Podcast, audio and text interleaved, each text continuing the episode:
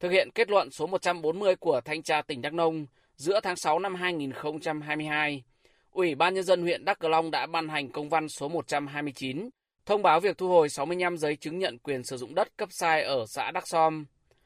Ông Lê Văn Đại, Chủ tịch Ủy ban Nhân dân xã cho biết, thực hiện chỉ đạo theo nội dung công văn số 129, xã đã gửi thông báo tới các hộ dân thực hiện việc thu hồi. Tuy nhiên, đến thời điểm này, việc thu hồi đang gặp rất nhiều khó khăn vì hầu hết các chứng nhận quyền sử dụng đất đều được thế chấp vay vốn tại ngân hàng, số ít đã sang nhượng cho chủ mới. Ủy ban Nhân dân xã đang tích cực tuyên truyền vận động người dân thực hiện việc trả nợ ngân hàng để lấy chứng nhận về nộp.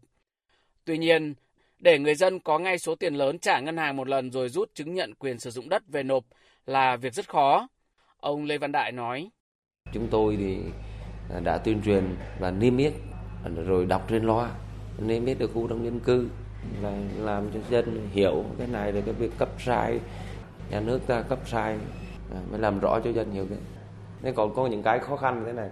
là là bà con thì cái giấy chứng nhận quyền đất này là đa số đi thế chấp ngân hàng.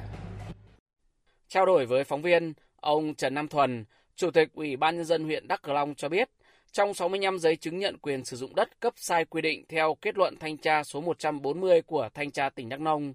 bản thân ông ký cấp 45 giấy. Ngay sau khi Thanh tra tỉnh Đắk Nông công bố sai phạm buộc thu hồi, ông đã trực tiếp chỉ đạo cấp dưới tích cực triển khai thực hiện. Ông Trần Nam Thuần lúc đầu khẳng định chắc nịch, đến thời điểm này, việc thu hồi gần như được hoàn tất. Chỉ một số ít chưa được thu hồi là do đã sang nhượng cho chủ mới và các phòng ban chuyên môn của huyện đang tiến hành tìm kiếm chủ sở hữu để thu hồi nốt. Tuy nhiên, khi phóng viên đưa ra bằng chứng việc nhiều giấy chứng nhận quyền sử dụng đất còn đang được người dân thế chấp vay vốn tại các ngân hàng, việc thu hồi gần hoàn tất là kết quả khó xảy ra, thì ông Thuần mới lý giải rằng do cấp dưới báo cáo, chứ cũng chưa nắm rõ.